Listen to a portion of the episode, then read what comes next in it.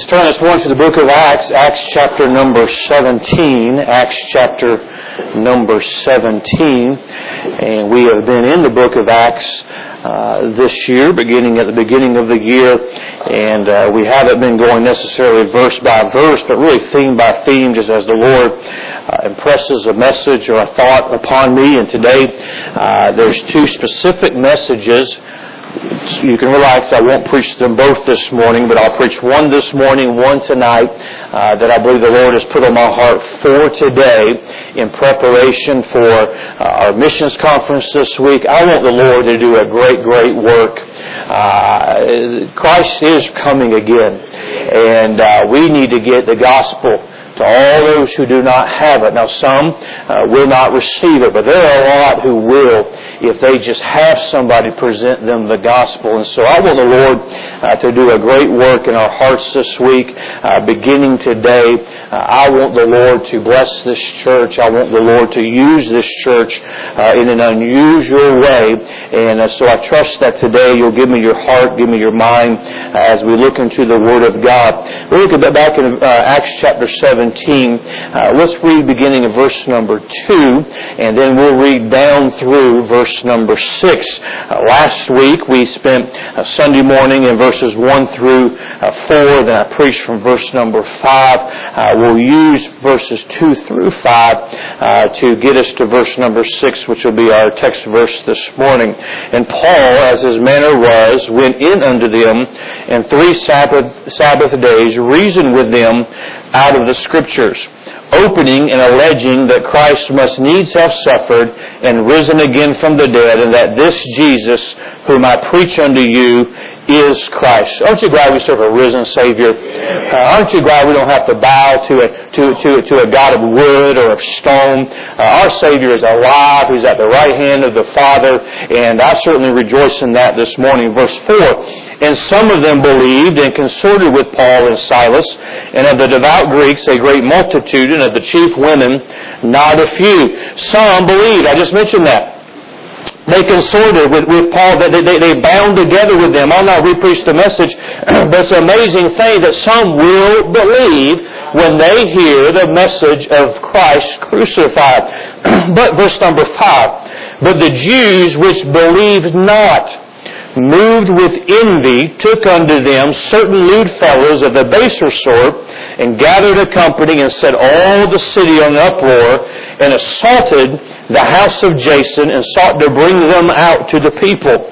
when they found them not, they drew Jason and certain brethren unto the rulers of the city, crying, These that have turned the world upside down are come hither also. You know the story. We looked at it last week, and Scripture tells us again today. Paul and uh, those men had come uh, now to Thessalonica, and they preaching the same message they've preached everywhere they've been.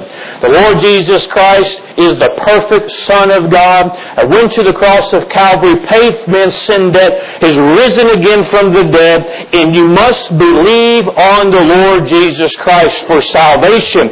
And Ben heard it. They were empowered by the Holy Spirit of God, and we have seen as we go through the book of Acts the great multitudes who have trusted Christ as their Savior. Let me remind all of us this morning, if you're saved, you got saved the same way as everybody else.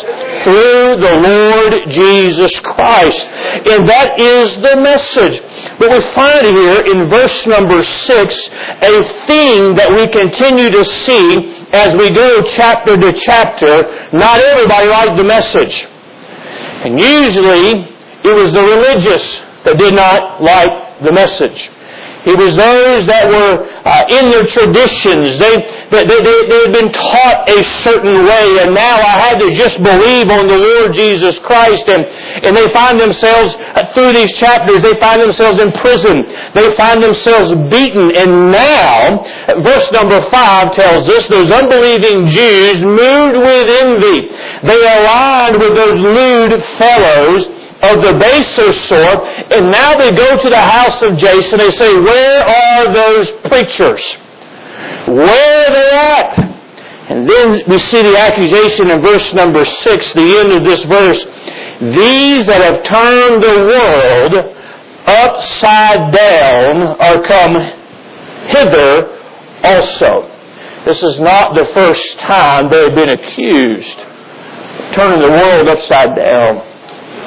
Bringing, we had harmony in our city and now there's disharmony. You think about the accusations thrown at our Savior, the Lord Jesus Christ. He is the one who has caused division. He is the one who has caused the trouble.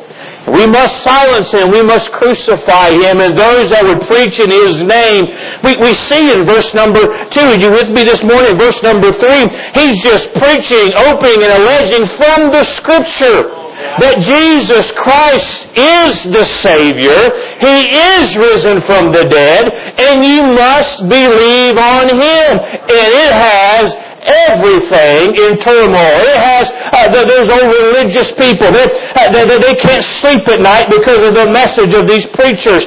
All the business is disrupted because of the message of these preachers and we have the accusation. These that have turned the world upside down are come hither also. This morning I want to take that thought and I want to preach a message this morning on the need of a revolution of righteousness. The need of a revolution of righteousness.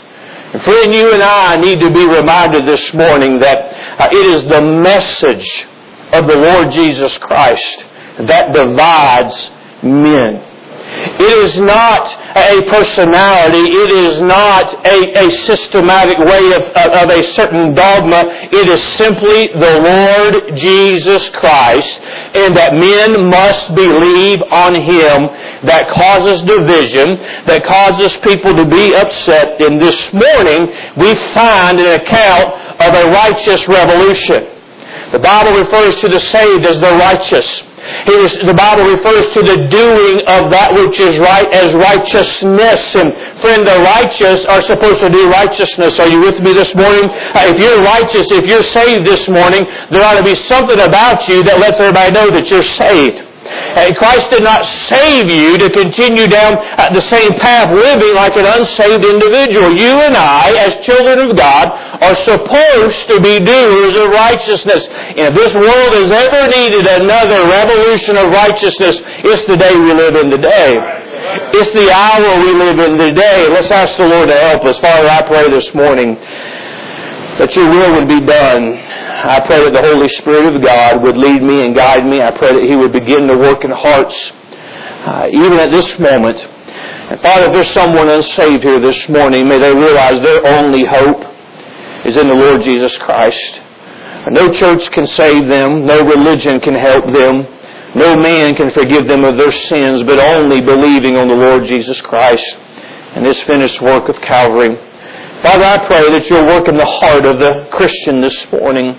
May we realize the need of holding to the truth and promoting and propagating the truth and, and how we, with the, the message of the gospel, are the hope for this world. And Father, I pray that your will would be done. I pray that if there's one that's away from you, one that needs to come home to their Heavenly Father, may uh, they get the relationship restored today. Father, I pray that you'll do a work in our heart. I pray that you'll bless our church, use our church to be a uh, bastion of that which is true, to be a promoter of that which is good and right. We ask these things in Jesus' name. Amen.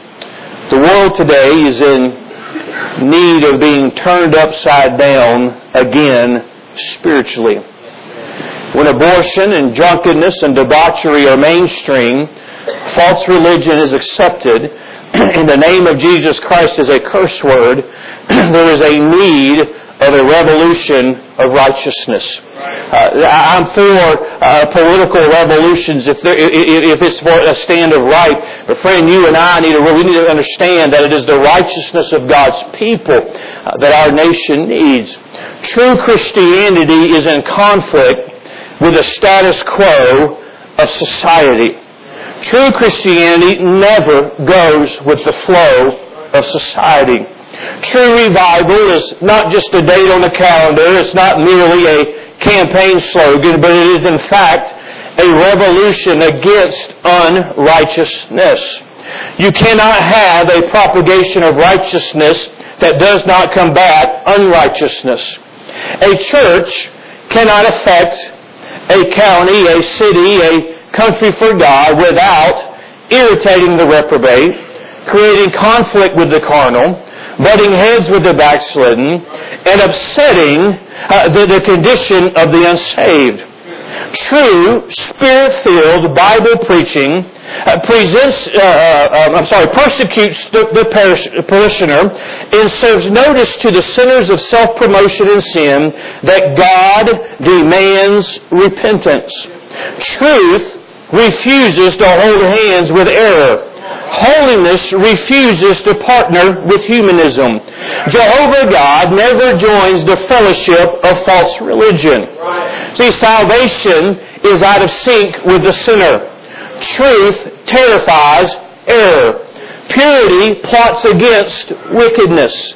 See, we do not need preaching today to pacify, but to proclaim that man must prepare to meet thy God. We do not need saints to surrender to society, but to set themselves apart holy, acceptable unto God.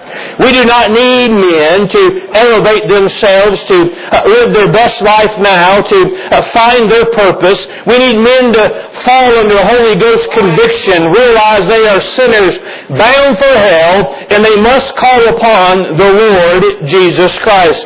Friend, this morning we must remember salvation is out of sync with the sinner. Uh, truth terrifies error. Purity plots against wickedness. You and I must understand that righteousness always sets the unrighteousness upside down. And when you have the truth of the gospel, as Paul proclaimed, going into a pagan city, it is going to cause disruption.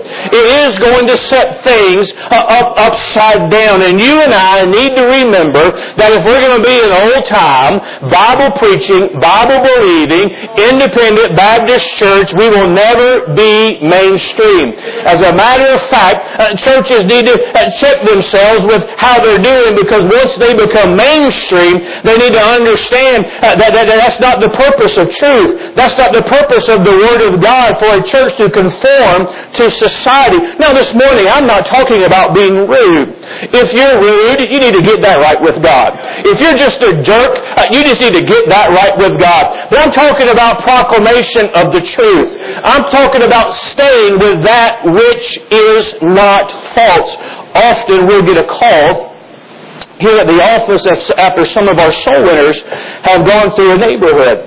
Often after our teenagers have gone through a neighborhood and, and, and, and, knocked on doors and, and, and been a witness, we'll get a call. Amazingly, almost never is there a complaint about the person. It's never they were rude, they were ugly, they, they, they were inappropriate. It is always a complaint about the gospel of the Lord Jesus Christ. It's always a complaint when there is one, and we don't have a whole lot of them. There is always a complaint about the message. And friend, you and I must understand uh, that the Lord Jesus Christ will return one day. He will call His church home, and those who perish without the gospel will face in eternal damnation. I just think it's love and compassion that would share that gift with somebody else. I'm certainly glad that it was shared with me. I'm certainly glad that somebody cared enough about me to share the truth of the gospel with me. Let me make a quick observation and we'll get into the message this morning. See, the apostles were troublemakers. They were troublemakers not because of their personality. They were troublemakers not because they preached uh, uh, um, um, in, in, a harsh, in a demanding way. They were troublemakers because of the gospel they preached. See, these pagan cities, they liked their false gods. Uh, they liked their ways. They made money off of the people. They kept them in bondage with the fear of what they had to do in relation to their pagan worship. And now you have men coming in and say, you don't need to partake in all of those things. All you've got to do is believe on the Lord Jesus Christ. Uh, who do these men think they are to come in and go against our tradition and, and go against our society and go against all that we have ever done? But let me remind you, it was the Lord Jesus Christ Himself who said, Go ye into all the world, to Jerusalem, Judea, Samaria, the uttermost parts of the world, and be ye witnesses of me. And they were obeying the commission from the Lord Jesus Christ and turned things upside down because of the gospel they preached, but also because of the power they possessed. You cannot duplicate, you cannot replicate the power of the Holy Spirit of God. Oh, today in these uh, churches, these, these, these emerging churches, then it's even coming into our, our Baptist churches, and, and you want to manufacture an atmosphere with a type of music and a, and a type of a setting. Friend, you cannot duplicate the power of the Holy Spirit of God. You cannot work up the power of the Holy Spirit of God. You either have it or you don't have it. It's either evident or it's not evident. You can try and manufacture it, but that is why they were troublemakers because of not just the gospel they preached, but also the power that they possessed. They were troublemakers because of the holiness that they held to. What I've discovered in my Christian life, I saved very young, grew up in a pastor's home, been in church virtually my entire life. And there's many things that I have discovered about Christians. There's many things I've discovered about this world. And one of those is the unholy does not like the holy. When you're around something that is holy, you're around somebody who is holy and you are unholy, it makes you feel very uncomfortable. So instead of dealing with the conviction of the Holy Spirit of God, just as we see in this passage, we see it take place today, I am going to uh, lash out at that which is holy. I'm going to uh, disparage that which is holy instead of allowing the Holy Spirit of God to work in my life, to work in my heart. This is why they were troublemakers. And friend, if there is a principle that is true in the Word of God, it is this. There is no new thing under the sun. If these men were troublemakers in this day, because of the gospel they preached, because of the power they possessed, because of the holiness they held to, if you preach the same gospel today, you possess the same power today, you hold to the same holiness today, then you will be troublemakers as well. Friend, the point of this message this morning is for you and I to understand that our responsibility is to hold to the Word of God. Our responsibility as a church is not to survey the community and find out how to make the community like us better. The greatest friend we can be to these neighborhoods and to this city is to go to them and with compassion say, you must be born again. You must call on the name of the Lord Jesus Christ. There's got to be one church in town that says, hey, we're not participating in all of the debauchery that goes on in our cities. There's got to be one preacher preacher in town that still says you ought to get rid of the alcohol out of your home and you, and you ought to stay away from the influence of Hollywood. There ought to still be one place that says, hey, your young people ought to look like Christians and they ought to be separated from this world. Now this is exactly what we need in our city, in our country, in our world, is for a group of people to say, I'm a born again, blood bought Christian, and I, through the power of the Holy Spirit of God, want this world to know there's a difference difference in Jesus Christ. Want this world to know there's a difference in the Word of God. You and I need to understand that sometimes there needs to be a revolution of righteousness. This morning I'm going to mention just very quickly four areas where I believe that we need a revolution of righteousness. With these thoughts in mind, I believe that we need a revolution of righteousness in the hearts of men. When those men who are unsaved, you can put on an air. You can conform on the outside, but you can have a heart that is less, that is unbelieving without Christ. And instead of this mainstream, neo-evangelical, uh, all this philosophy of, of, of everybody's okay. Uh, we, need, we need to be reminded there's but one way to heaven, and that's through the Lord Jesus Christ. But we need a revolution of righteousness in the heart of the believer as well. Far too many backslidden Christians feel just comfortable. They feel good enough.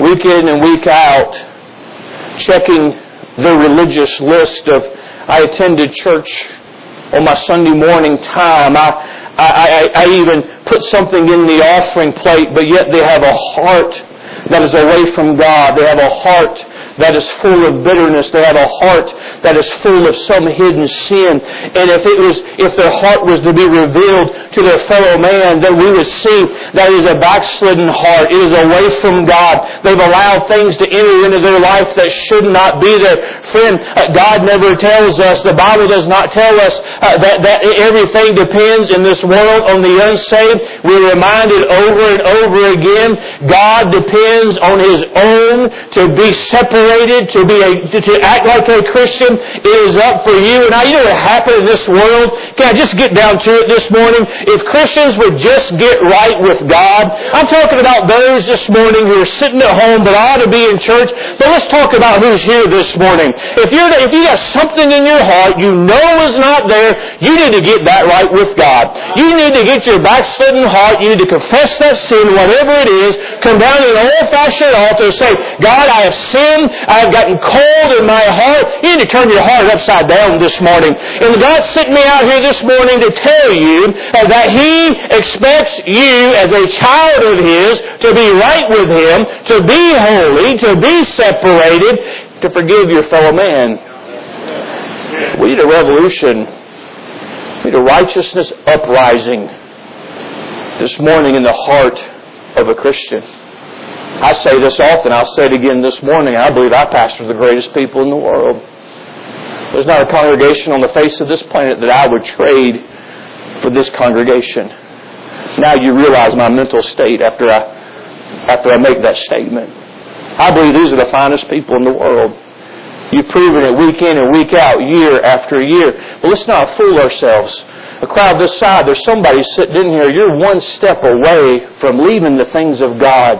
Uh, you're one step away from throwing, throwing all the years of investment into the work of God, walking out of God, getting away from God. Friend, you, you need to get your heart where it needs to be. If you need to have a revolution this morning in your heart, you need a revolution of righteousness. Uh, maybe you got a cold heart this morning and the preacher can get up and preach and it doesn't bother you. It doesn't affect you. It's for everybody else, friend. That's when you know you're in trouble. It's not not the person who comes to the altar every week that's in trouble. It's the one who never needs to come to an altar who's in trouble. The one who never needs to get anything right with God's in trouble. We need a revolution of righteousness in the heart. The second place we need a revolution of righteousness is in the home.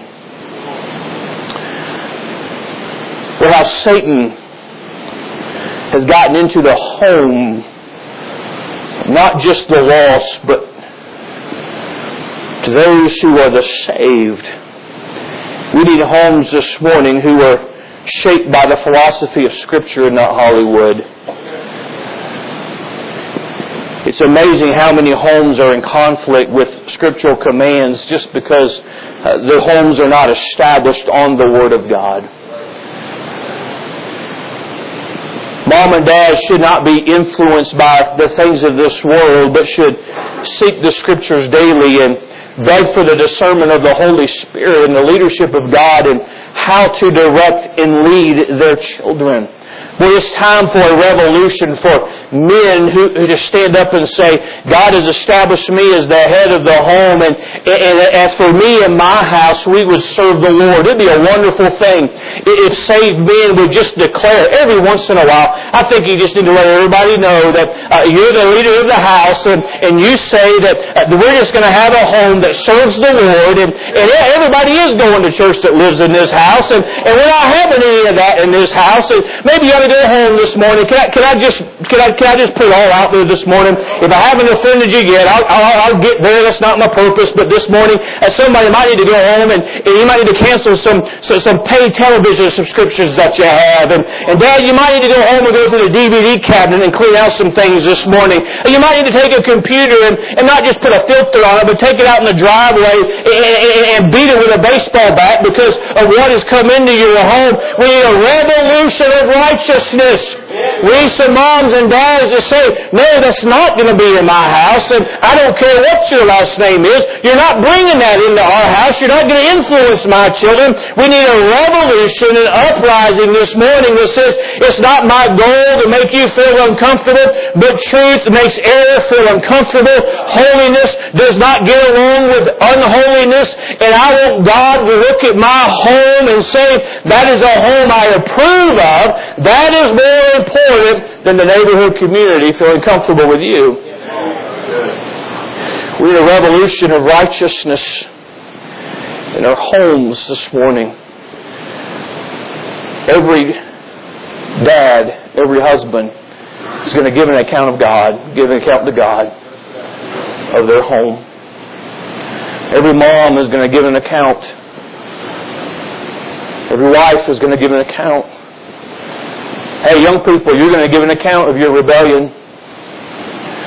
You want to rebel against a mom and dad who loves God, who loves you, who does the, does the best they can, but you want to rebel against that for the things of this world. I'm here this morning to tell you, with, with, with I love you enough to tell you that God is not going to let you get away with it. God is going to hold you accountable. And while we serve a merciful God, we serve a God of grace and mercy. He is also a righteous God, and we need an uprising of righteousness in our homes and just decide that Christians are going to have Christian homes.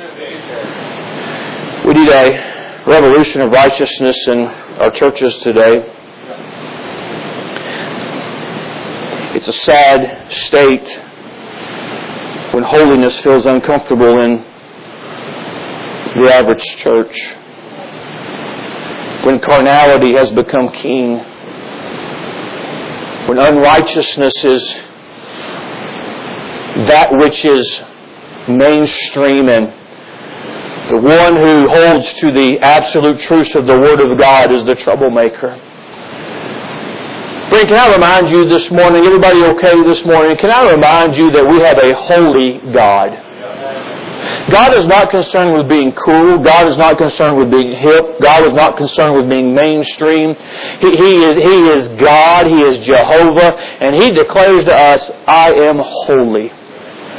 But He also says, Be ye holy, for I am holy. If you study the Word of God, you study from cover to cover, you'll find that God expects for His spiritual leader of His people to live a holy life. That is a requirement that this Bible places on your pastor. You do not place that on me, but you have a right to expect it of me to spend time with God, to live a holy life, to live a separated life. But friend, let me remind you uh, that, that as a pastor, uh, He wants me to pastor a holy people. And holiness is just not a command for the man of God. Holiness is a command for every child of God. It's something that you ought to be pursuing. This morning, we don't pursue a list of things for our salvation, but it's because of our salvation we ought to be pursuing a holy God. It's because that we are washed with the blood of the Lord Jesus Christ. I never have to give an account of my sins again. I have a God who would do that for me. It is my reasonable service to be separated. It's my reasonable service to be holy. And you and I ought to be striving to be holy. Church ought to be a holy place. It's not a place to make you and I comfortable with our carnality comfortable with our sin. There's a movement today. I've been teaching on Wednesday nights on this emerging contemporary movement that's coming into our churches and how the philosophy is just come and you'll be comfortable. Come and you'll fit right in and Friend, it's never been uh, God's, God's goal for uh, somebody to get up and preach the Word of God and for everybody to be, uh, be comfortable. As a matter of fact, I love you this morning. I know what's best for you, but I know God sent me out here to make us feel uncomfortable this morning, to make us squirm a little bit in our seats and to remind us that we have a responsibility to hold to that which is right and hold to that which is true. And even the best of Christians can their heart, their hearts can get cold. And even the best of people can get into sin, and you and I need to be reminded that our churches sometimes need a revolution of righteousness. Well, we need to, I'm, I'm, I'm, I'm for programs this morning, but I think prayer ought to take a priority over programs. Our churches need to get to be praying churches again. Not only in our hearts do we need a revolution of righteousness in our homes and our churches, but our society needs a revolution of righteousness this morning. We are called to be the salt of the earth we can affect the world we live in. Well, our, our country, there's a lot of great things going on in our country right now, but let's not be mistaken. God will hold us, will hold us accountable for the 60 million babies who have been aborted. God will hold us accountable and judge us as a nation for the, the sodomy and for the unrighteousness and the, the Hollywood fornication and lifestyle that has not just come to mainstream society, but even has come into our so-called churches. God will hold us accountable. And Today, you can, you can, in spite of the great things that, that are going on in our country right now in so many places, uh, we are still in a nation that has forgotten God. And I just say this morning that we need to have a, a spiritual revolution, if you would. There ought to be some Christians that you're, that, that at your work, you don't do it on purpose, but because you spend church on Sunday, you're going to make somebody feel uncomfortable. Because you spend time with God, people can see and sense that oh, we can't tell that joke with so-and-so here, and so-and-so won't go out with us on Friday night, and therefore the team spirit just isn't what it should be at work. There ought to be a group of people that says, I'm holding to the truth of the Word of God. I'm not going to compromise my Savior and what the Bible teaches me, and if it turns the city upside down, if it turns my neighborhood upside down, if it turns my office upside down, then so so be it, I'm going to hold to that which is right. We've seen a pattern of progression this morning in these four areas. Our society will never have a spiritual revolution until our churches have a spiritual revolution. Our churches will never have a spiritual revolution until our homes have a spiritual revolution. Our homes will never have a spiritual revolution until the individual heart allows the Holy Spirit of God to reach in and just shake it. This morning, my invitation is simple. It's a different Sunday morning message, not the usual Sunday morning message. We can say our nation needs to get back to God and we need to get revival in our nation. But let's, let, us let us deal with what keeps our revival from having, our nation from having revival. It's because of our churches and our homes and Christians. Can you imagine what would take place for the cause of Christ if Christians just in this area would get their hearts right? If one brother would forgive another brother? If that secret sin that somebody is holding on to, they would come and confess it to God this morning? If that which is resigned serving God would get back in the fight of serving God this morning, we could have revival in the home. Can you imagine what would happen in your home, Dad, if you got on fire for God this morning? Can you imagine what would take place in your home if you said, you know what, I'm going to get, get where I need to be. I'm going to get in the Word of God. I'm going to practice what, what, the, what I should be preaching this morning. Can you imagine, Mom, what would take place in your home if you prayed for your husband every single day? If you prayed for your children every single day? Can you imagine what would happen if Christians would turn off HBO and open the Word of God and read the Scripture as a family and read the scripture as individuals. Could you imagine if Christians started being Christian again and they, and, they, and they listened to the Word of God? Can you imagine what would happen in your home? Can you imagine what would happen in our society? If every child of God said, I want, or those apostles want what they had, I'm going to hold to the gospel they preached. I want the power that they possessed. And I want to hold to the holiness that they had. This morning, would you allow the Holy Spirit of God to search you? We're in days today when I believe that the, the, the, return of Christ is imminent. I believe the time is short, and I believe God has given us a window. I believe God has given us a window as a church to do some miraculous things, and I'm anticipating this week with our missions conference for God to touch hearts and work in the lives of people. And, and I just believe God is, has us on the cusp with all that we're trying to do with our relocation and everything else to really make a mark for Him. But let me tell you what it's going to take. It's going to take not just your pastor to spend extra time with God and have say, Holy Spirit of God, search me of any anything that would be a hindrance of the great things you want to do. It's going to take every individual member of the Emmanuel Baptist Church to say, God, would you search in me? Is there something in my heart? Is there something in my life? Is there an area I need to give to you? Is there an area I need to surrender to you? It'd be a wonderful thing for mom and dad to grab their kids and, and kneel at an old-fashioned altar or kneel around the living room couch and say, we as a family, we're going to do all that we can for the cause of Christ. We're going to do all that we can for our church and we want to make a difference in our neighborhood and we want to make a difference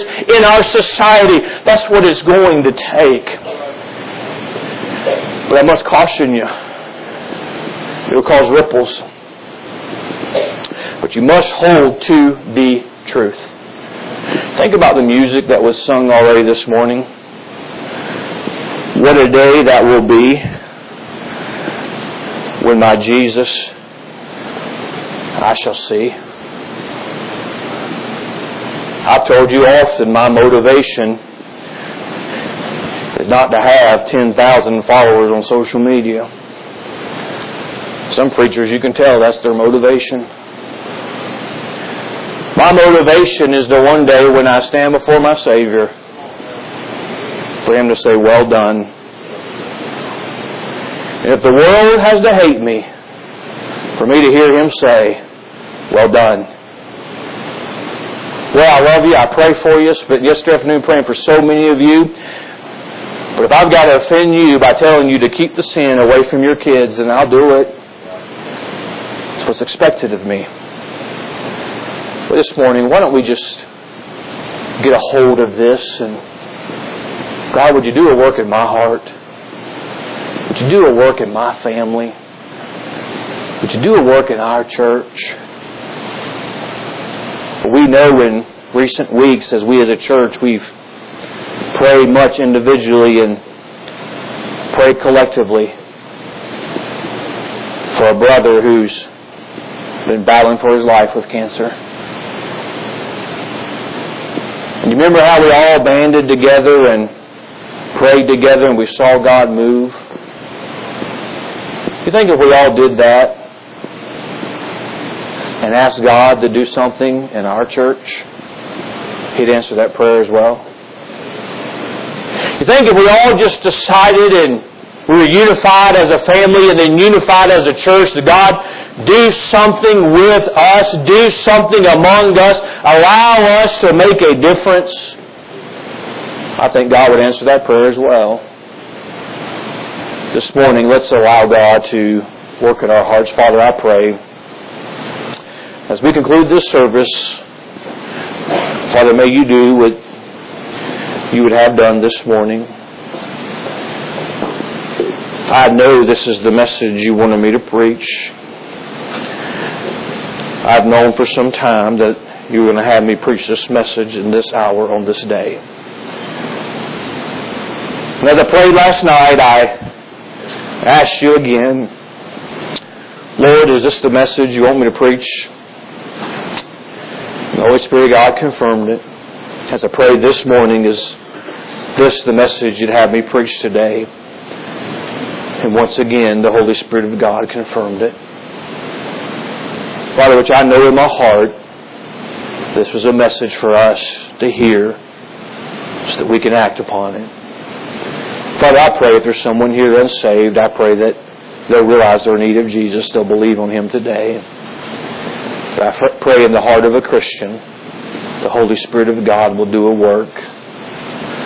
Our heads are bowed, our eyes are closed this morning. If you're here and if you were honest this morning, you'd have to say, Pastor, when you referred to salvation and when you referred to uh, knowing that you're saved, I, I would have to say, if I'm honest this morning, that I'm not for certain I'm saved. If I had to meet God right now, if my life ended and eternity began, I don't know that I'd be prepared. I'd have doubts about my salvation. Our heads are bowed, our eyes are closed this morning. No one is looking around. But if you'd like for me to pray for you this morning, you'd say, Pastor, that's me. I'm not for certain that I'm saved. But I'd like for you to pray for me this morning. Would you just slip your hand this morning so I can see it? Would you just raise it so I can see it this morning? I'm not for certain I'm on my way to heaven. But I wonder, child of God, is there some business you need to take care of this morning? Is there something you've allowed to creep into your heart and your life? The Holy Spirit of God convicted you of. Maybe this morning the need of the hour is just for Christians to kneel and say, God, would you give us the strength? Would you give us the courage? Would you give us the ability? Would you give us your power? To affect the things that only your righteousness could affect. And may we be motivated this morning and may we seek the help and the power of God. Christian, I don't have to plead with you this morning. I don't have to beg you this morning. If the Holy Spirit has spoken to you, I don't have to convince you of it. As we stand to our feet, our heads are bowed, the piano begins to play. If God has spoken to you,